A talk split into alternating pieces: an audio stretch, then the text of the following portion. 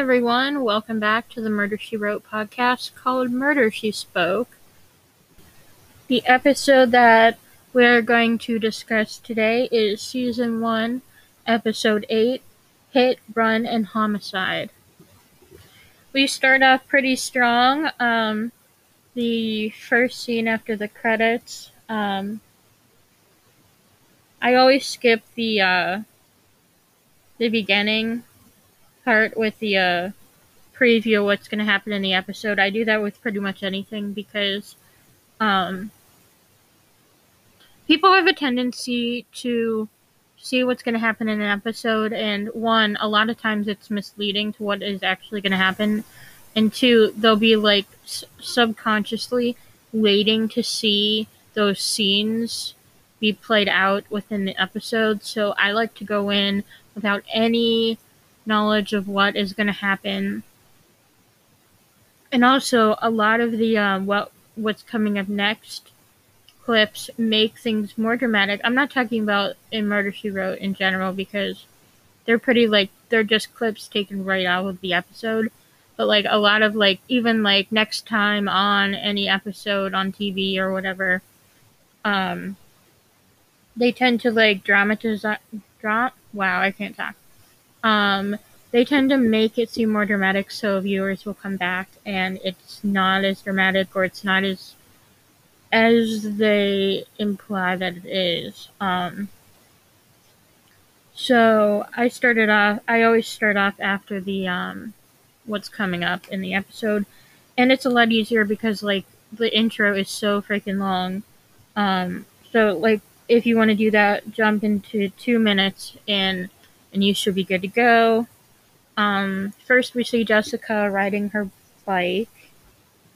What I don't understand is she's not going down a hill very fast. In fact, it's like a, rather a slope than a hill.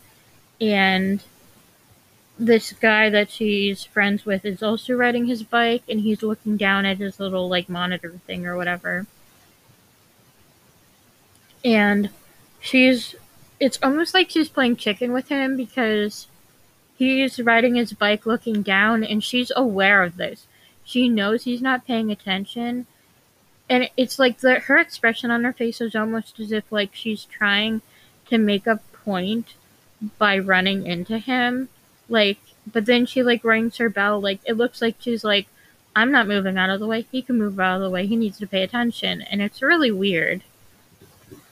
So when they sort of they don't actually run into each other, but when she like gets in front of him and kind of stops him, it kind of seems that maybe she was possibly trying to scare him so he would pay more attention.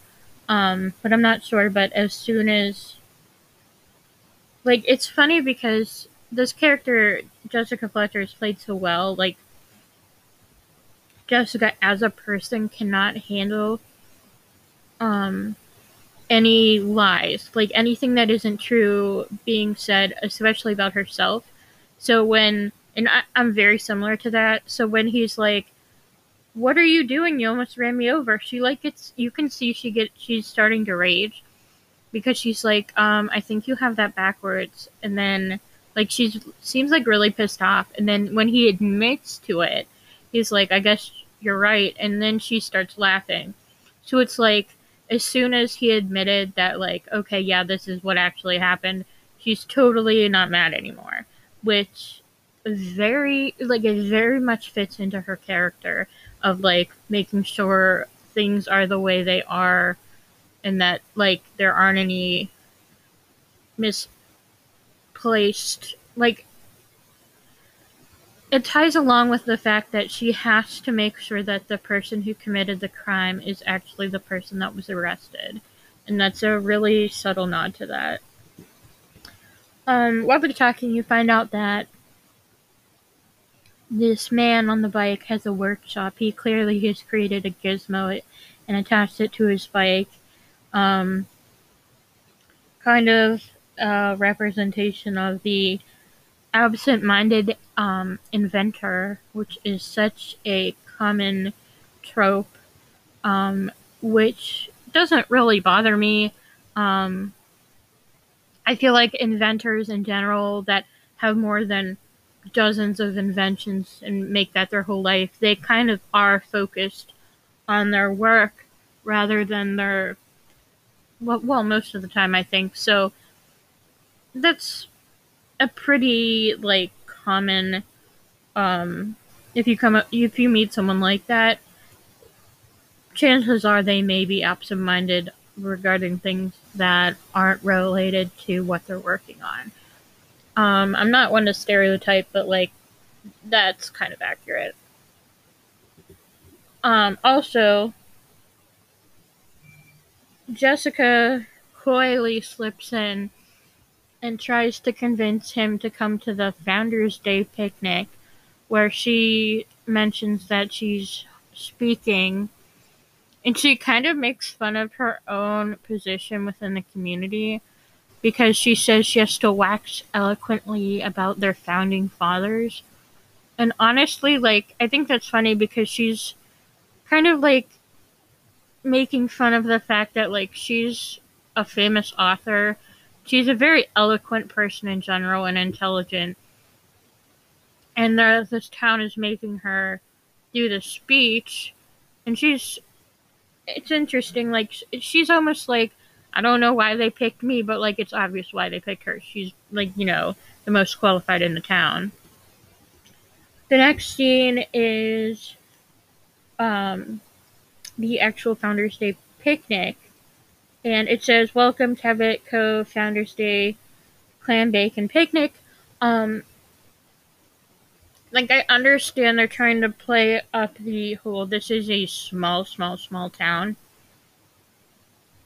But also like if you've watched any episode in the uh, intro, which is like a billion years long, um, it says Cabot Cove uh, residents, and it's like around three there are like 3000 residents which obviously is really small. But also like this founders day picnic probably a hundred people maybe like spread out. So like that's still like clearly not enough people to be at the uh the picnic. Like i feel like such a since it is such a small town um i feel like the picnic would have at least been a little bigger because they're all very involved in the community um, so it's not like if it were a big city and there are 3,000 people, like, like I feel like in a city that's more like urban, if out of 3,000 people they had like a picnic, maybe only 100 or 200 would come. But like in this particular city, I feel like a higher percentage of the people would go to a Founders Day picnic. Um, especially because the first one, as Jessica mentioned earlier, the first one was Founders Day had already come and gone, but um, they were rained out, so they're having the picnic. Um, I mean, maybe that's why there are less people because Founders Day's over, people have to work. Um, they weren't ready for the reschedule because no one knew it was going to be rained out. But still, I think that w- there would have been like way more people there. Like in my hometown, when there's like a random festival, like a really chill one, like Italian Day, or like there are thousands of people that go to the streets, and my town is not that big. So, I mean, I feel for filming purposes, that is why it's so small, but also it's like kind of not realistic. So, pretty casual small town stuff. Um, Jessica's showing off her literary prowess by telling one of the fellow older ladies who's setting up for the picnic. She like is trying to sugarcoat that the fact that the town was founded by a pirate and then like which I find sort of out of character for Jessica, but like, I feel like she would. It's more in character for her to tell the actual truth, like the founder was a pirate, but also like it is also in her character to sugarcoat it because she knows how like other people in the town are, and they're like trying to celebrate their founders. And everyone knows that history is sugarcoated, especially history that involves like you. Like my town was founded, and they like they clearly want to make it sound good. Like no one wants to be like, our town was founded because some explorer came in raped and pillaged everyone and started a town. Like no one's gonna ever admit stuff like that. Um, so I think it's like Jessica is kind of has foresight about what the community people want to hear because like the community isn't like a lot of the people you'll see in like later episodes a lot of the people have a mob mentality and like they'll believe rumors really easily which it's not like it's not unrealistic the way they act um, in context. Um, it's very, very accurate. Um, no matter how big the town is, like they're, it's not like shaming small towns or anything like that, but it's very, very accurate. Um, it, it accurately depicts the average person and how they react to things that they hear and see. So I give that 50 50 um, whether Jessica would actually do that. Um, but then she admits that the pirate that everyone already knows it was a pirate, so the other old lady was like, "Oh no, it's fine. We all love pirate. What's his name?" Um, and then she's like, eh, "They said something about like, yeah, um, the American Revolution or whatever, English against British." he was a hero, and then Jessica was like, yeah, but didn't you know that he fought on the side of the British? like, apparently she, like, really researched her talk, and no one knows that he fought on the side of the British, so, like, apparently that's not common knowledge. So, clearly that's something, like, they initially intended to hide when they told the history of this town, um, which I find hilarious and I'm prattling on about like the most useless piece of information about the show when the next scene is a car barreling down the um the hill with being chased by a man in a suit. Um and the car is just chasing him down. He run the car like chases after him um onto the makeshift baseball field. Um, and he jumps up onto the um, the metal fence, the chain link fence, and then like the car hits the fence, and then he falls onto the hood of the car and rolls off. Like, okay, first off, if I was being chased by a car that honestly, like, admittedly wasn't going that fast, like, it's going fast when you're going against it as a human and you're kind of old and you're running but like the first thing I would do, well, maybe I wouldn't because I've never had a car chase me like that. Knowing how fast a car can go, taking a split second, making a split second deci- decision might be not, it might not be the best choice, but he just kept running straight. Makes sense. But I would have probably started running straight, started running as fast as I could, and then sort of curved around and then um, once I was free of the straight line the car was going into, I'd curve around and like run to the side or the like, and then circle around to the back of the car maybe, because that car clearly wasn't going to be making any fast like loops or turns or U turns. Um,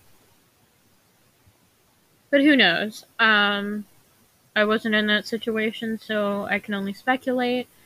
Um, so the car barrels down on this man he falls off the chain link fence, which it was really smart of him to jump off the chain link fence, though that could have even been more dangerous because if he went to the chain link fence and then couldn't climb up fast enough, the car could have easily pinned him. Um, so, still dangerous. I probably would have run around the fence, maybe.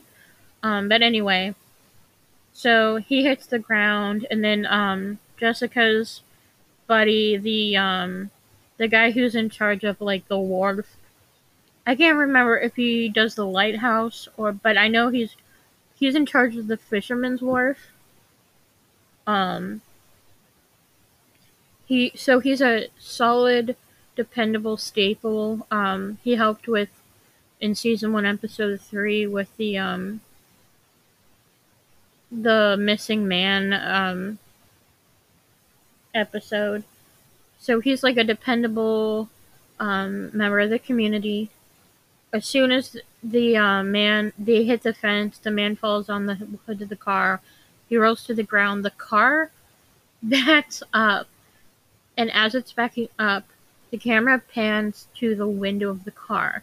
Now, this is the interesting part because everything about this story is based off of what you see in that window of the car and there is so much glare on it. Like a hundred percent, they should have put a fake window in the car so you could see in it, or have should have had the head should have had the window down, because that wouldn't have messed up um any of the other scenes before it, because you're only seeing the windshield at when for all the scenes before that. So um when you see the side window, what you're supposed to see is that there's no one driving that car. And that is totally undermined by the fact that there's so much glare in the window you can barely tell what they're trying to point out. Which I think is horrible because that's the whole freaking point of the episode to show that there is no one driving the car. So, but they, um, they must have known because they um, double down on that in a few seconds. Um, after the car drives away, the uh, fisherman wharf, the head of the wharf, um, he greets the sheriff who was called, um, and he tells him that no one was driving the car. And like, I think that's hilarious because, yeah, no one driving the car is like freaking insane, but also like, if someone told me that like that I trusted and that was pretty sane and a you know like someone I've interacted with that seemed normal and didn't come up with such um they they weren't like for lying or tall tales stuff like that. I believe like I honestly would believe what they they believed what they saw was that um but the sheriff played by Tom Bosley kind of gives him a hard time. And, like, I can see that, but also, like, out of all the things that they've all seen, um, and especially with technology, like, it's the 80s, early 90s, so, like, a remote control car, like, isn't impossible. Also, could have easily had a person ducking down. Like, there's so many possibilities where I wouldn't have written him off as soon as he told me that. I think it's funny that I mentioned um like crowd mental uh, mob mentality with a crowd because when the um what's his name? Um oh he's a captain. That's what he is. Captain ethan cragg tells the sheriff about the incident. I guess it i messed up. I guess it um he didn't come to he didn't come to the picnic. It jumped to the scene where they're at the hospital outside, um, and they're talking, and he's like, "Where? How drunk were you when you saw this car?" And he's like, "That's not fair. I wasn't drunk at all." And then he's like, "I mean, obviously I wasn't drunk. What about all the other people that saw that there was no one driving?" And their sheriff was like, "Mob mentality." And honestly, the sheriff is like an average person. I wouldn't consider him like super intelligent like Jessica, but even he knows about mob mentality and how people just blindly follow whatever everyone else wants to do. And I think that's hilarious. So, um, the sheriff goes into the hospital, and it makes me cringe. Like, metal clipboards for the patient notes. Just so like ancient technology in there. So you find out this guy is the guy that is visiting the inventor in the beginning. He mentioned that he had a house guest, and Jessica was like, "Oh, bring him along to my speech." So I'm pretty sure this. He said he's visiting um, from out of town, so I think this is the guy that is staying with the inventor. So he is clearly in a lot of pain, or he says that he's in a lot of pain, but the doctor says that there the he didn't break anything. But he said he'd keep him in the hospital as long as he was in pain. So apparently, while the sheriff is asking him all the details, he mentioned that he is staying with the inventor, and that the inventor used to work for this man, this man had a company, an, an electronics, robotics sort of company, um, um, and he, this, the inventor invited this man and his partner to, um, to his house to stay. He also says that his partner hasn't arrived yet and that he's due in the next day. Okay, so they're still talking. He's saying, like, he was dropped off at the inventor's house. And he realized he wasn't home and then he discovered that there was a town picnic but his cab had already left. So he's complaining about how he had to walk all the way to the town picnic. And then um he's like oh, nice little town you got here. And then amos amos Tupper, the sheriff. Oh my gosh he's such a good like i freaking love tom bosley um he's like I can't even imitate the way he said it. He's just like, yeah, I think so. But the way he freaking said it at 6:40 into the episode is just hilarious. Okay, so Jessica goes to the inventor's house to bring a pie. You know damn well she's bringing that pie because she knows he's fuck. she uses customs and um, politeness and uh, small city um, hospitality to poke her nose into fucking anything she can, and damn if she isn't good at it, because she's an old lady and she can fucking use that to her advantage. Um, and I sure as hell would too. Um, so this is great. Um, the lady who answers the door is the, I believe, the business partner that the guy in the hospital was talking about who because this is the next day, I believe. Um, she said, I mean, she says she used to work with him, so I'm assuming that's who it is. Um, her name is Katie Simmons, played by June Allyson. So she takes the pie and leads her back to the inventor's workshop.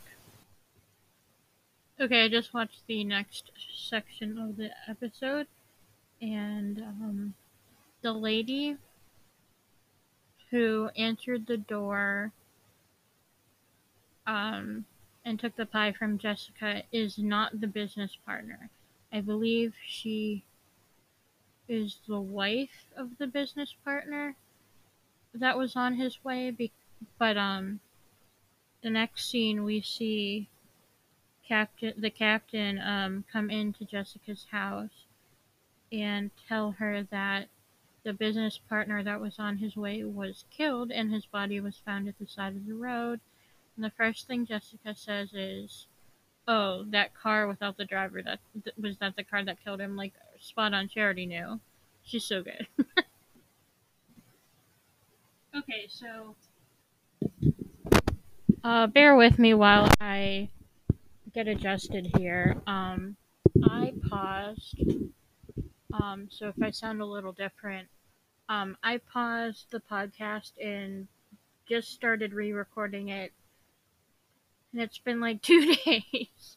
So, um, hopefully, you can hear me pretty well on this thing, and we're gonna keep going. Um, we're at the point where um, Captain Ethan comes in to Jessica's house, and um, what I like about that is he comes in, talks to Jessica, and saying, "I know you're writing your book, but I thought you would want to hear about this information." He goes and goes straight to the cookie tin, which is empty, But before he even says anything, Jessica holds up a fresh jar of cookies that she made. And honestly, if that isn't friendship, I don't know what is. Um, so he takes a, a bunch of cookies and then like t- continues talking. Um, he also like the way they film that and uh, the way that's like acted out is very fluid. Like it, they are real friends, and it just seemed very natural. The next thing that Ethan men- mentions is that the sheriff seems like he's in way over his head with the uh, weird hit and run driverless car scenario. And he points out that um, Sheriff Amos um, has a tell. Um, when he clears his throat, that means he doesn't know what he's doing. so the next scene is Jessica riding her bike. Um, being that nosy bitch that she is, which we all fucking love. Um, she casually runs into the sheriff on purpose. Um, and she like she does this very like diplomatically. I mean, it's obvious what she's doing, but she does it in a way that like saves people's uh, dignity and like their pride. Where she's like, "Oh, m- you know, messy stuff, that murder or whatever," and then he's like, "Yeah, he clearly doesn't know what he's doing, obviously." So Jessica's like, "I assume you did this. I assume you talked to this person." I assume you already know. And like she throws out like information and it I mean it's sweet. It's her sweet way of like cuz he obviously wants her help. But um he clearly doesn't want to help. Like it's such a pride destroyer when uh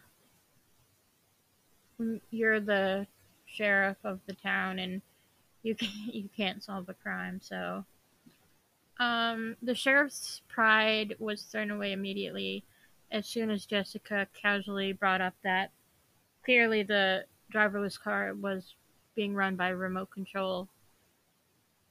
They have like their own little language because she's like, and of course you knew that, you know, since he's an expert in electronics and robotics, that, you know, he'd be the one to talk to. And he's like, oh, why is that? And she's like, oh, well, I'm sure you already know this, but, you know, the driverless car, it's, you know, um, driven by a remote. And he's like, oh, yes, yes, of course. And then he's like, Jessica, if you're if you're not busy, um, I wouldn't hate it if you would join me. And she's like, "Oh, that's such a nice idea." Like it's so like such a polite way of doing things.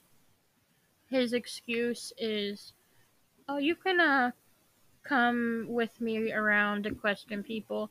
Might be helpful for your next book." that's like their excuse. So the next scene, Jessica and Amos are in the hospital room with the guy that was being chased by the car but didn't die. Um, the guy who was being chased at the picnic. Um, so it's Charles Woodley.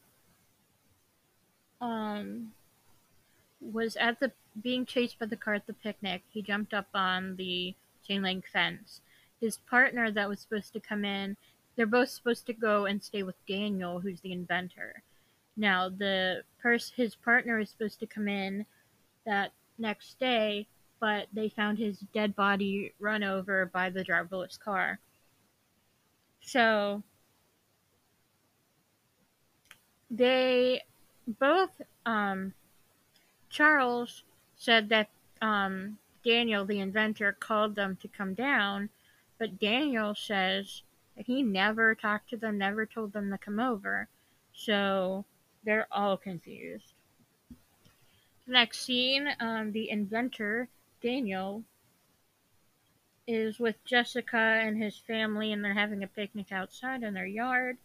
The first thing I notice is he is grilling on this rickety ass old grill where every time he puts his spatula in, down to like flip a burger, it's like shaking it's so insane. Um, I also the actually the first thing I noticed was the grill, but that it wasn't that it was shaking. It was that he has the hamburger buns on the grill also, and honestly, I don't hate that. He has like the bun, the top and bottoms both on the grill, but they're both inward down. Like the softer bits are placed down on the grill, and that is very interesting to me. Um, Jessica's asking Daniel about the remote control cars, and actually, compared to the first scene we see Daniel in, Daniel is now very dressed up, looking good. His hair is nice. He doesn't look like a disheveled um, inventor anymore. He looks like he has himself together which I'm sure is to manipulate the audience's depiction of him. Okay, so the next part is the freaking best. Okay, Jessica's on the phone in her house, and she's convincing some lady to give her confidential phone numbers, and she's like, You have to trust me. And the lady's like, Okay. Alright, good thing that lady gave her the numbers because Jessica's out here solving fucking crimes. She runs back to Daniel's house, and his friend, wife, I'm not sure who she is. She's the one who I originally thought was the business partner. I don't know if she is um if she's the guy in the hospital, his wife, or if it's Daniel's wife. No, it's I don't think she's anyone's wife. Either way, she's staying with Daniel and Jessica um, ran over to her and was like, okay, so apparently when she was on the phone, she was getting phone records, and um, there were two calls to Boston, which um, that's where the two business partners that were chased by the car from. So there's like potential proof that Daniel or someone called them to invite them down even though Daniel says he never did, but on his phone it shows that he called Boston twice. The first call was to his bank, and the second call was to um, Charles, the one in the hospital, his private office line. And the only reason they know that is because the lady who Jess is talking to was um, Charles's former secretary, so she knows his number. Um, so Jess is like, so they either think um, Daniel's gone freaking insane and invited them and doesn't remember, or that someone used his phone to call them. So Jessica sits down with Kate, Katie, and um, she starts going in on what she thinks may have happened because she clearly believes that Daniel didn't call, so she thinks that someone used his phone to frame him. Okay, so I'm really enjoying watching this episode because I totally I don't know. I just am. Um. So while they're talking, Daniel comes out with his, which I found out the young boy is his nephew. So I believe. Um. I still don't know who who Katie is. Um.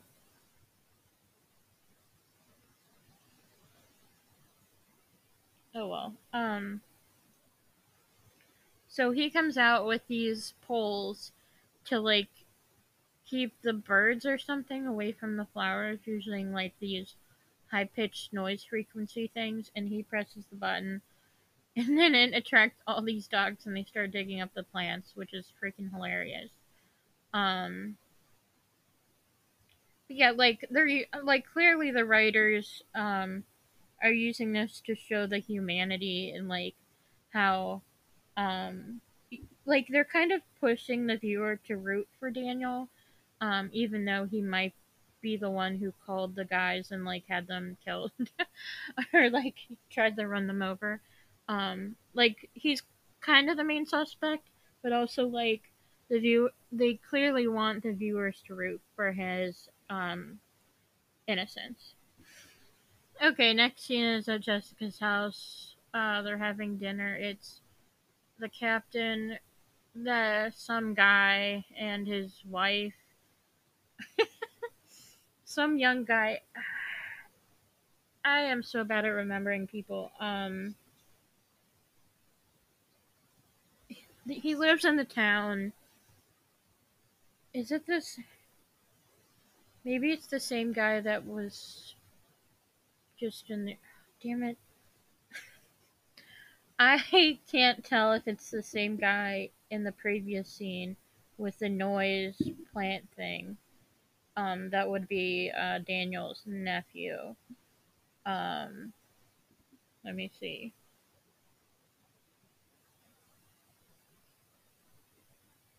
No, I do not think it's the same person.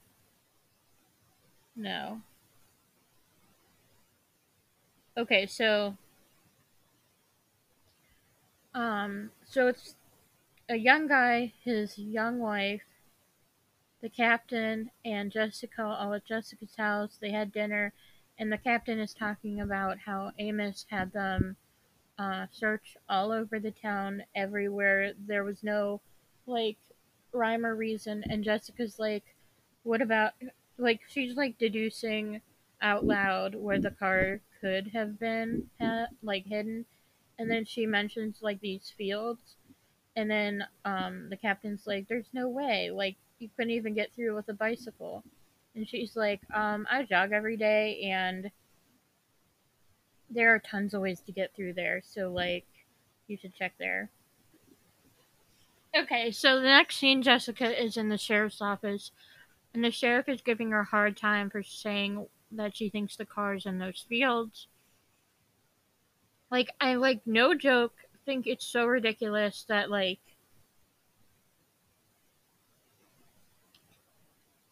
in I don't even know how to phrase this. It's like um they're desperate for her help when there is when they don't know where to start. Like Amos had no idea where to start, but once Jessica got him going, he like started off on his own like conspiracy theory tangent. And um he like won't like he was fine having the guys check every place in the freaking city um that he wanted them to go the day before, but he won't go check where Jessica thinks the car is, even though Jessica's always fucking right.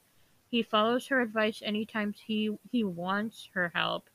Like when he's in trouble, he follows her advice and she's always right. But when he thinks he has he knows what he's doing, he won't listen to her advice like she's a crazy person and I'm just like that doesn't make any sense. Like if I was the sheriff and Jessica was telling me something, no matter how ridiculous it was, I'd be like, all right, let's go check it out. And especially because all you have to do is drive up there. Like, it's not something like he's complaining about there not not being enough funds in the police department. I'm like, you just literally have to drive up there. Like, it's not a big deal. Um, just drive over there and check it out. You just have to hop in the police car, drive over there. Jessica knows where to go and the, um, so Jessica's like, "Is it cool if I go by myself?" And he's like, "Go for it." And then he like gives her a really hard time. Like, he's like, "And when you're done checking and you find nothing, come back and let me know what you didn't find." And I'm like, "That's so petty," because you know damn well she's gonna fucking find the car. Okay, the first creepy ass thing that happens is Jessica goes off on her bike because we learn that she cannot drive a car. Um, so she's driving, she's biking through these woods, and there is someone holding a mirror pretty far away from her in the thicket, and they're like catching the sunlight on the mirror and like shining it in her face, which is so weird. So she sees the light, and then she's like, "If I." She, clearly, she didn't know what it was. Like the viewer gets to see that it's a hand holding a mirror shining the light at her, but she just sees the flickering of like metal or something. So she goes to check it out thinking it's the car. She goes up, sees that she finds the uh, car, the driverless car, but then you see a van creeping up towards her. Alright, so she goes and sits into the car to check it out to see if there's like a uh, remote control system thing in there. And damn if it isn't our first car chase. She, the door shuts on her, and the van is controlling the car. And the van chases the car, and it looks like the van's chasing the car, but actually it's controlling the car and following it. Um, and they send her on the most terrifying car. Like they let the car go like fucking seventy through the the freaking fields, through the city, and all the way to the cliffs where there's the lighthouse. And they almost send the car, like they almost send the car straight off the cliff and into the water. And it looks like she's driving because she's in the driver's seat and she's trying to turn the wheel and like figure out how to stop it, but it didn't work. Um, and then the captain, who's by the lighthouse because that's his job, he sees Jess, and they they clearly like the fact that the car stopped right at the cliff.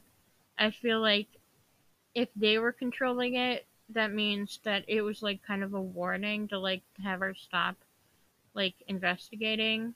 Um, if she's the one who hit the brakes in the last minute, that's fucking lucky. But I think it was them that stopped the car. Like they didn't want to kill her, they just wanted to scare the shit out of her. Okay, so they're back to um Jessica goes on the car chase, the captain gets her out of the car, and they realize it's the van controlling it. I think. I don't know if they know that yet. Um so the captain looks at the van. The van um, the person in the van shuts off the um, the remote control system so Jessica can get out of the car and the van drives off.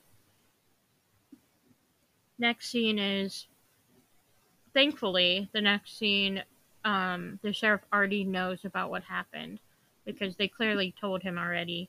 He went off, found out that um, in the station wagon that um, the remote control car um, in the back of it, there are a bunch of Daniel's like blueprints and plans for the remote control car thing, um, which he uh, created years ago at his old job. Um, so then they all go to Daniel's house, and I realized that the guy having dinner with Jessica, he might be the same. He might be Daniel's nephew. Like I honestly can't tell. Um, so, what we know so far. Um, what's his name? I don't remember his name. Okay. Guy, Daniel, apparently, someone called Daniel's former business partners, Businessman 1 and Businessman 2, we'll call them. Businessman 1 shows up um, and this driverless car chases him down at the picnic. He ends up in the hospital. Businessman 2 was supposed to come the next day, but they found his dead body run over by the driverless car, possibly. So then they, uh, businessman number one says the reason they're in town is because Daniel, his former employee, um, and the inventor, um, invited them both in, but Daniel claims that he never did. Jessica checked the phone records, and there was a call from Daniel's line to businessman number one's um, office, private office line, but Jessica's not convinced that Daniel made the call. Now, um, they couldn't find the car that was running the, the people over. Jessica said it was in a field found the car in the field. She got trapped. We're back to where we are. And um, Amos, who now has, I guess they have the uh, the car that has the remote control in it now.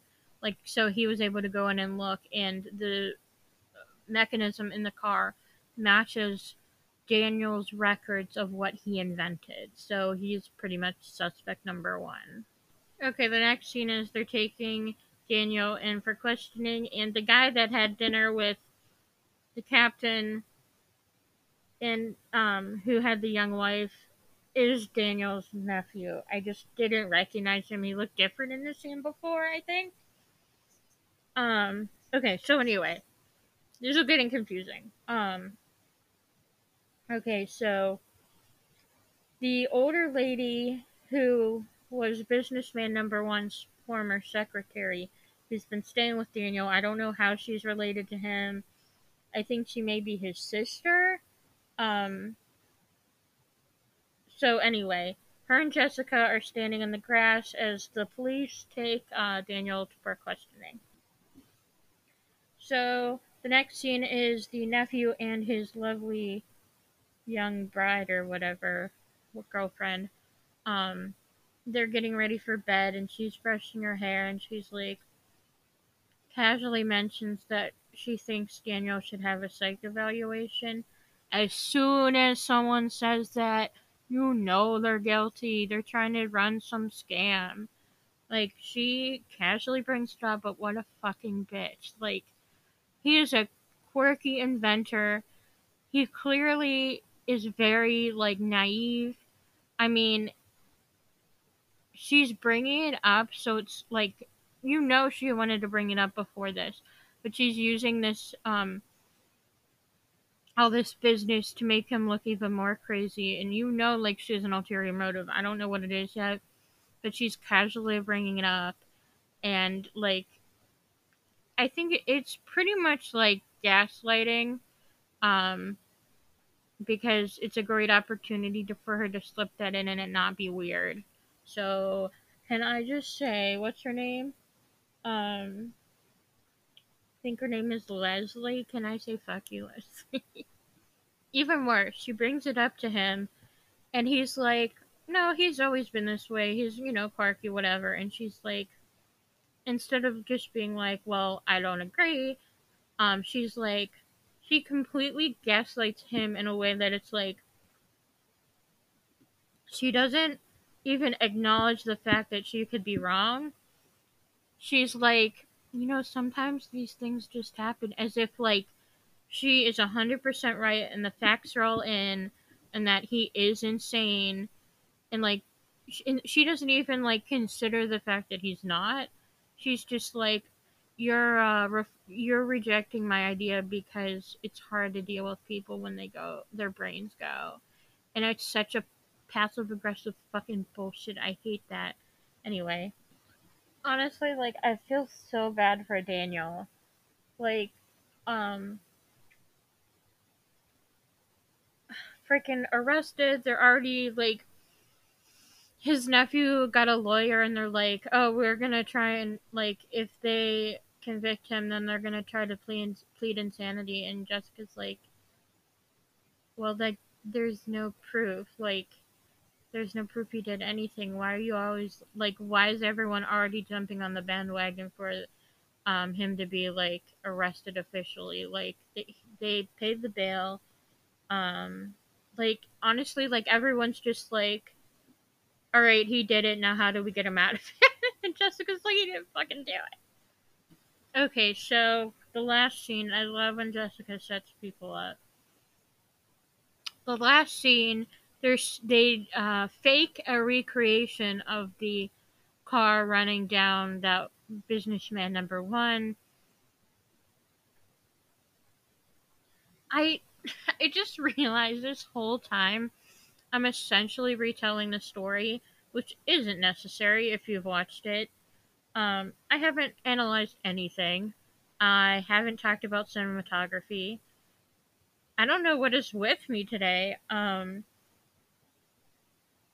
but anyway, uh, maybe I'll get back to it the next episode. Um, so it ends with them finding out that the lady who said that he should be institutionalized, the nephew's fiance or whatever, she's fucking guilty. No fucking surprise there. Um, and the businessman number one, who was in the hospital this time, was actually never hurt. Um, and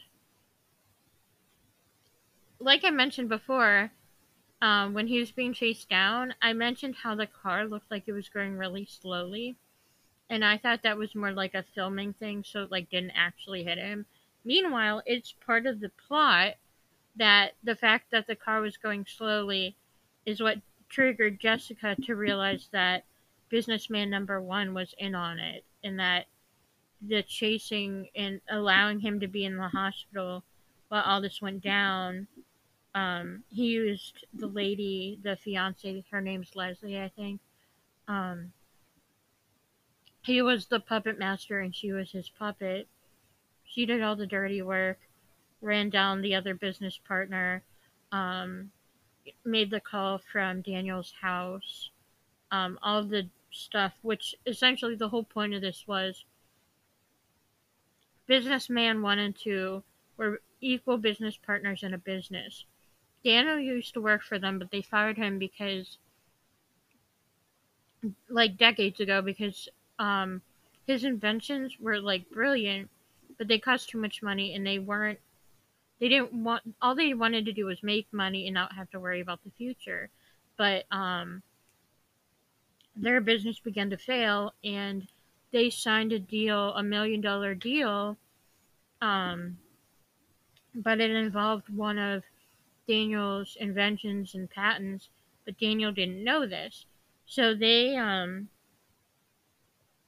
businessman number one wanted all the money for himself, so he had businessman number two killed, which gave the whole company to him. But he couldn't kill Daniel because when Daniel dies, all of his patents and inventions go to the, I think it was the University of Maine. So that actually saved Daniel's life, or they would have just straight up killed him first.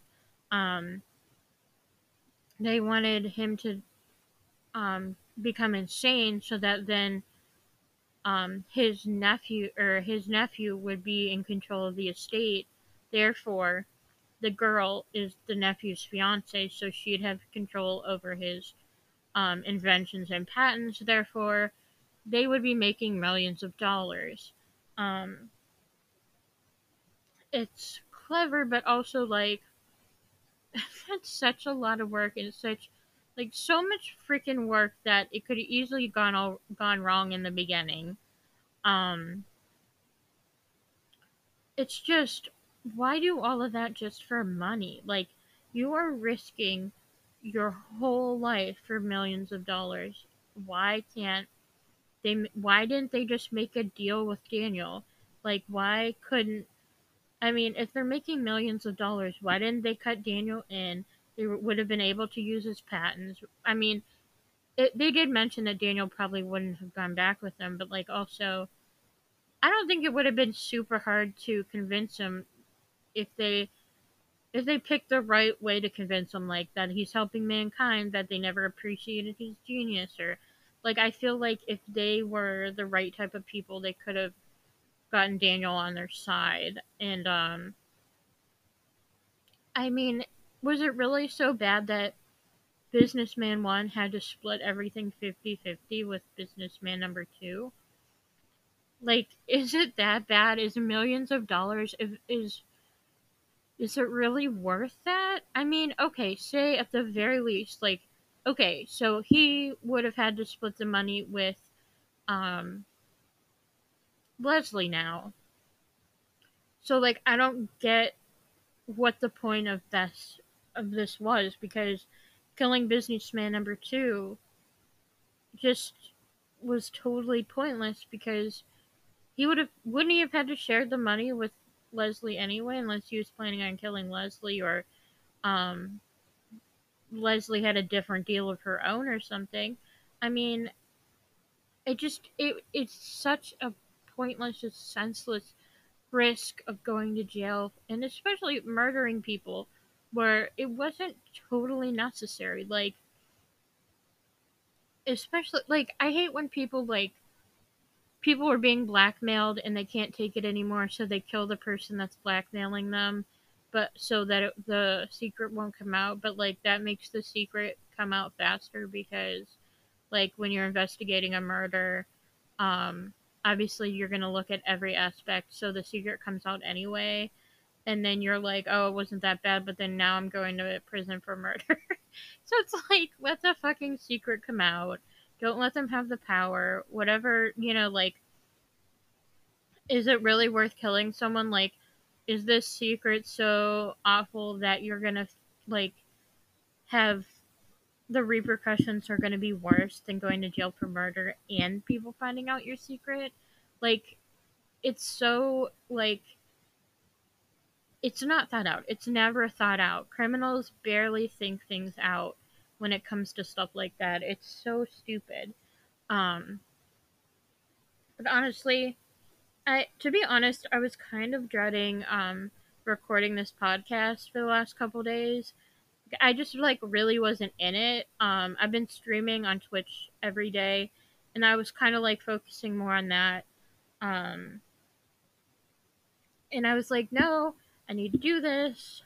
Um, so I picked episode number eight because I jumped from four to eight because I definitely haven't seen I don't want to do five based on the description.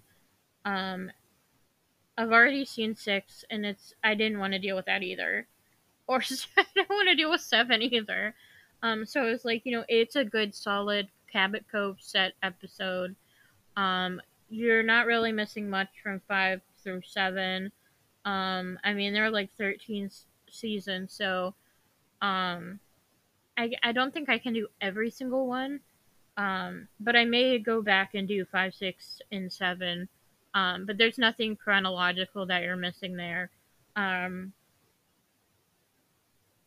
uh, the next episode I think I'm gonna go to is episode ten. Um, episode nine I have seen, and it is the most boring episode ever.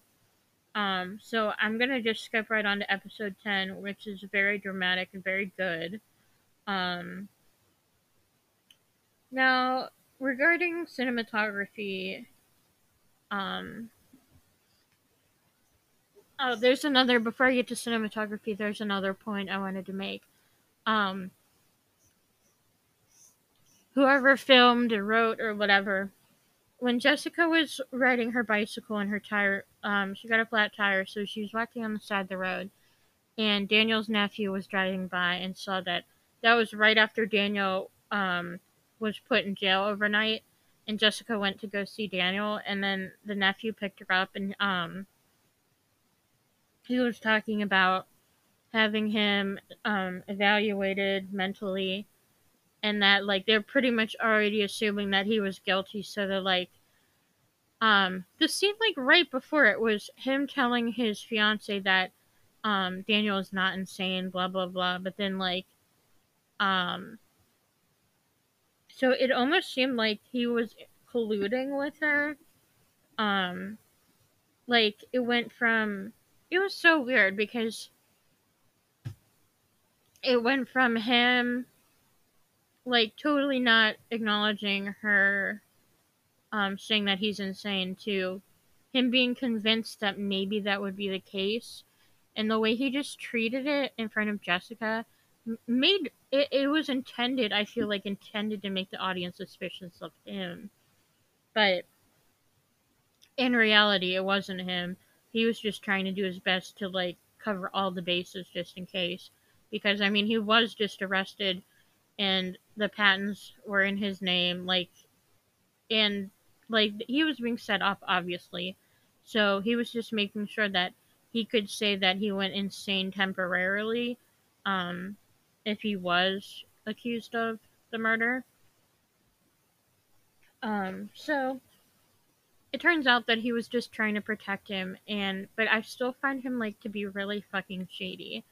Um, but the heroes out of this of course are Jessica and Amos is very amused when Jessica's plan works out and they catch um, Leslie and businessman number one.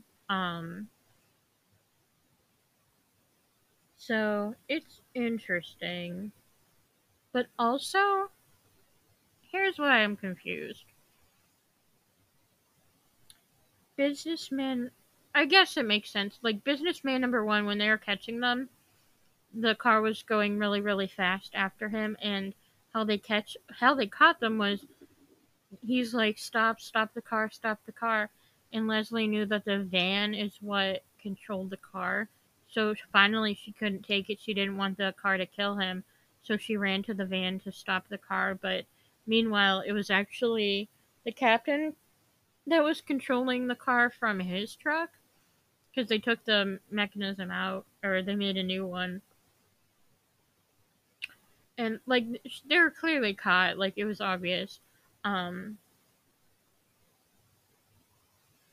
so I mean, it was clear that she was going to be caught. Leslie took that risk to save businessman number one um, his life.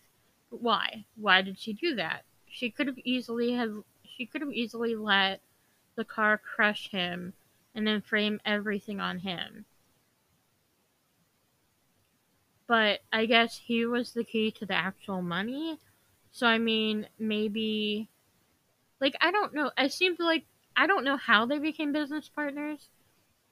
Um, but it seems like it was such a slimy business deal as it was. Like I don't know why she went out of her way to implicate herself in order to save his life unless she was really desperate for that money. Um, which still doesn't make sense because okay, so like the business deal, he signed a business deal um to make millions of dollars and I assume like her only interest was the fact that um Daniel would be declared insane and she would control his patents through her fiance and then her and businessman number one would work together to make money.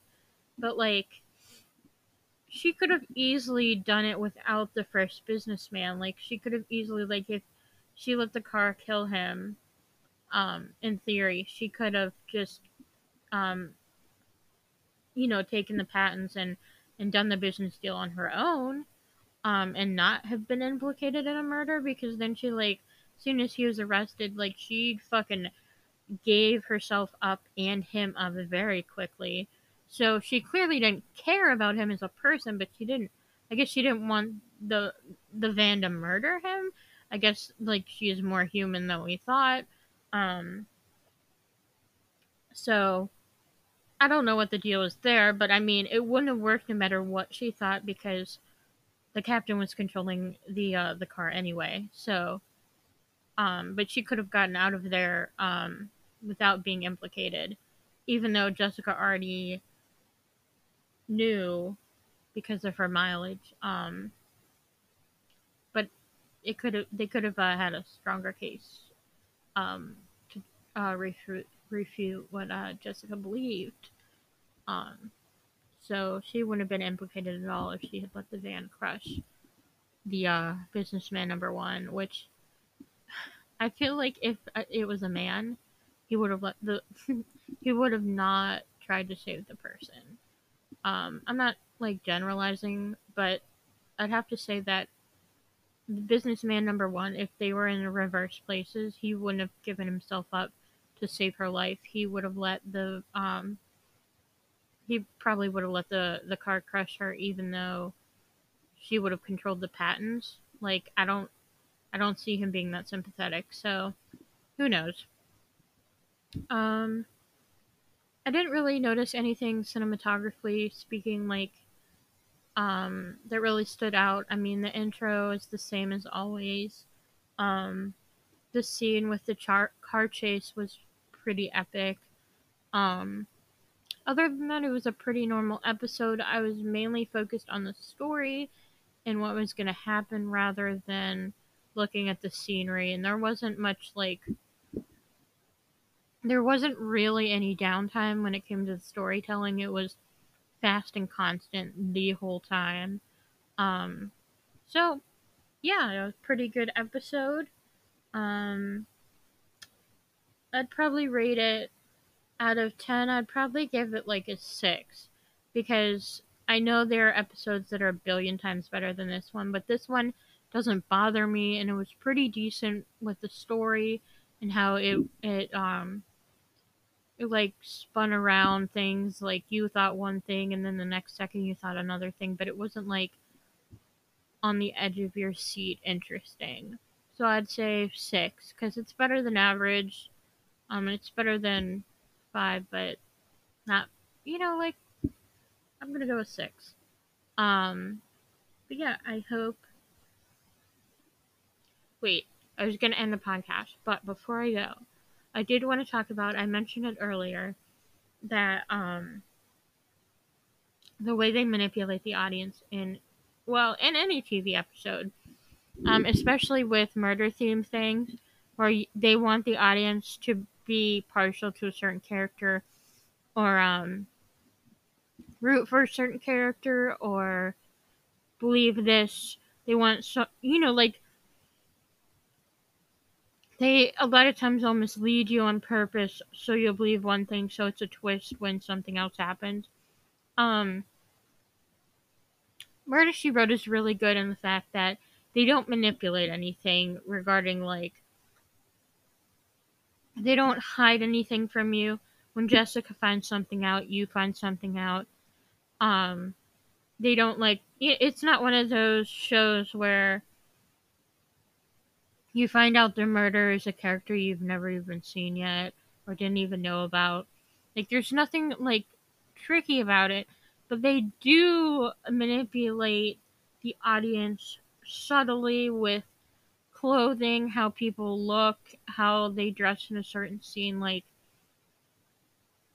the inventor in the beginning looked like a disheveled, like airhead sort of like he's wearing a fishing hat, he looks a mess, and then in the like a couple scenes later, he's dressed really well, looks very dignified, like a professor. Um, looks like he has his shit together, very nice hair. Um, and then in another scene, it, it's like they try to like build up the fact that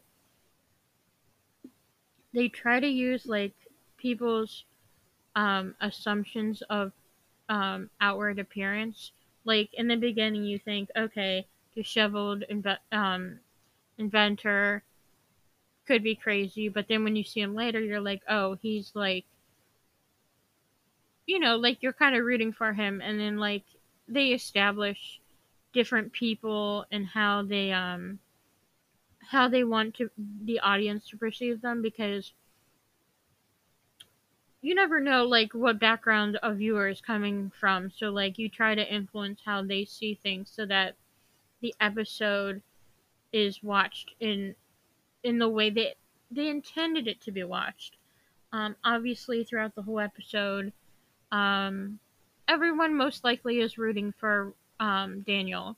Like i don't see anyone watching this and thinking oh yeah daniel just straight up murdered everyone like clearly he is very um docile but you want to think like you clearly know that he's innocent throughout the whole episode but then a part of you's like but is he? Is he though? Because he could be insane and he could have done it and not remembered but it's only a little part of you which keeps that like adrenaline pumping throughout the episode and then you realize like he could be guilty but like probably not. But that leaves open like then who did it? Like what is actually happening? And I think that's a really good like they create such good like timelines and um twists and turns that they use um they use certain things that they know will trigger the audience in certain ways in order to keep people on the path that they want them to be on when watching the episode and that's that's what really keeps a good like um it keeps the formula um like in everyone every television show does this like i mean if someone is dressed like um dressed up like they live in a trailer park you're obviously going to assume certain things about them like they use stereotypes they use visual stimuli to like manipulate the audience um and that actually helps subtly helps when there is a twist or turn. You find out like oh uh, my original thought was totally wrong because i just stereotyped the person or you know i just assumed. So i think that's it's also a good way to really um, draw out meaningful ways and very like vivid ways to um, show racism or like internalized sexism or things that like oh, I assume this about this person because of this, but meanwhile, that's not even the case. And you kind of look inwardly and think, why did I assume that? And that's a really great way to like teach people how to like observe differently just based on um without like openly saying like hey you might be racist no one's going to listen to that because no one really wants to admit if they're being racist in their head but if they discover it themselves and think maybe i shouldn't have thought that like that's a good way that television does and storytelling in general does manipulate the reader or the watcher or viewer um, into inward discovery as along with the twists and turns of the um, murder adventure. Um, so I think that's it for this episode. Thanks for listening to Murder She Spoke, the Murder She Wrote podcast. Um, I'm Maria Wellman, and we'll be back next week for season one, episode 10.